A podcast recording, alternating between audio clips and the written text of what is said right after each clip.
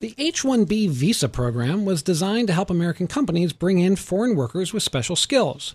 But the program has come under criticism because it is increasingly dominated by outsourcing companies, many of them based in India and often bringing in low level workers.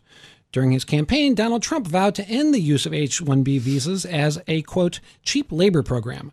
Now his administration has taken several steps in conjunction with this week's opening of the annual application process.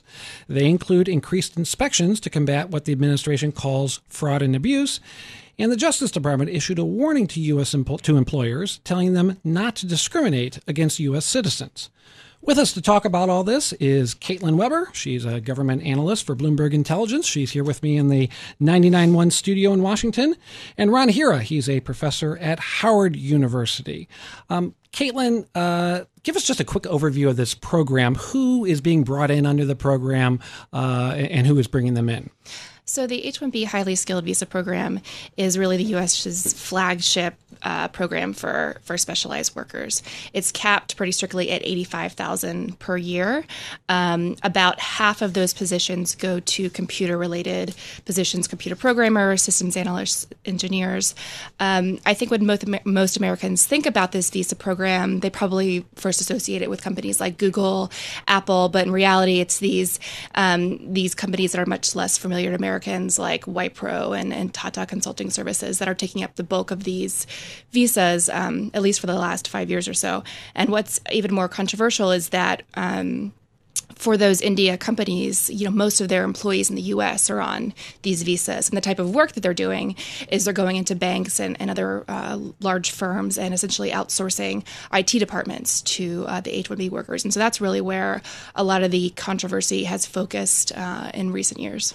Ron, uh, do you agree with those criticisms of the program? Does it seem to you that it's gotten off track and and, and been uh, too heavily uh, tilted towards towards those outsourcing programs? programs or outsourcing companies?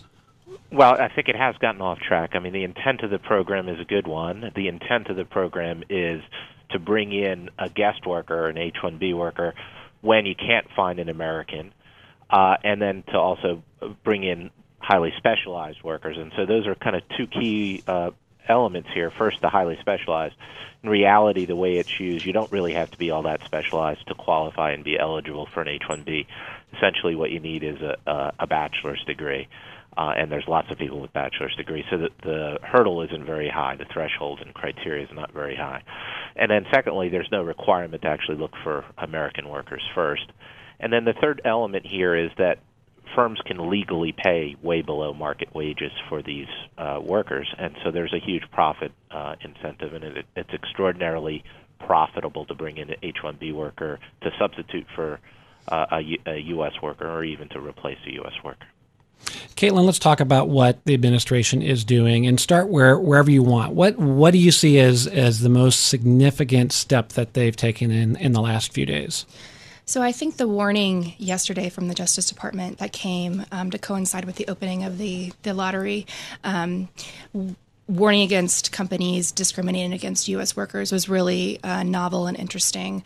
Um, it, it, follows after um, the Attorney General Jeff Sessions in his confirmation hearings talking about how he senses that there's fraud and abuse in this program, that he has a sense that large users of the program, including publicly traded companies, are using it to offset U.S. workers.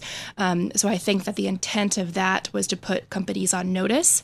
It comes at a time of, I think, a lot of unease for for these companies, these these these that really rely on the visas. I think it's not as far as they thought the administration would go, but I think the timing of it, of that. Um, that warning and then also the the enhanced guidance that came out on Friday also on the eve of the lottery that essentially requires companies to prove that their entry level programmers are indeed indeed have highly specialized skills. I think the timing of the release of, of, of those two actions is intended to you know to put companies have noticed that they're going to tighten the screws here, that they're really going to be paying much closer attention to these applications than maybe we've seen in past re- in past administrations. Ron, how much of an impact do you think that that warning, and I guess it's just uh, j- just that a warning, uh, uh, not something, not a legal action that's being taken against anybody, but how much of an impact do you see that as potentially having on on companies?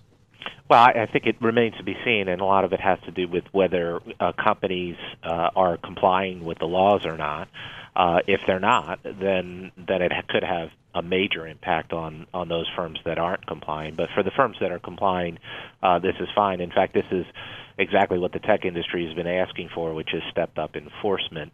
Um, and it, it, you know, in terms of the discrimination, I don't know what the legal, uh, you know, rules are and criteria uh, for for discrimination. But if we just look just on the surface, some of these firms have tens of thousands of workers in the U.S.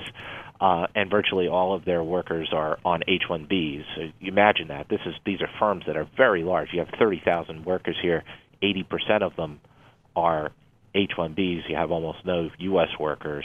Uh, and almost all of those H-1B workers are from one country, from India.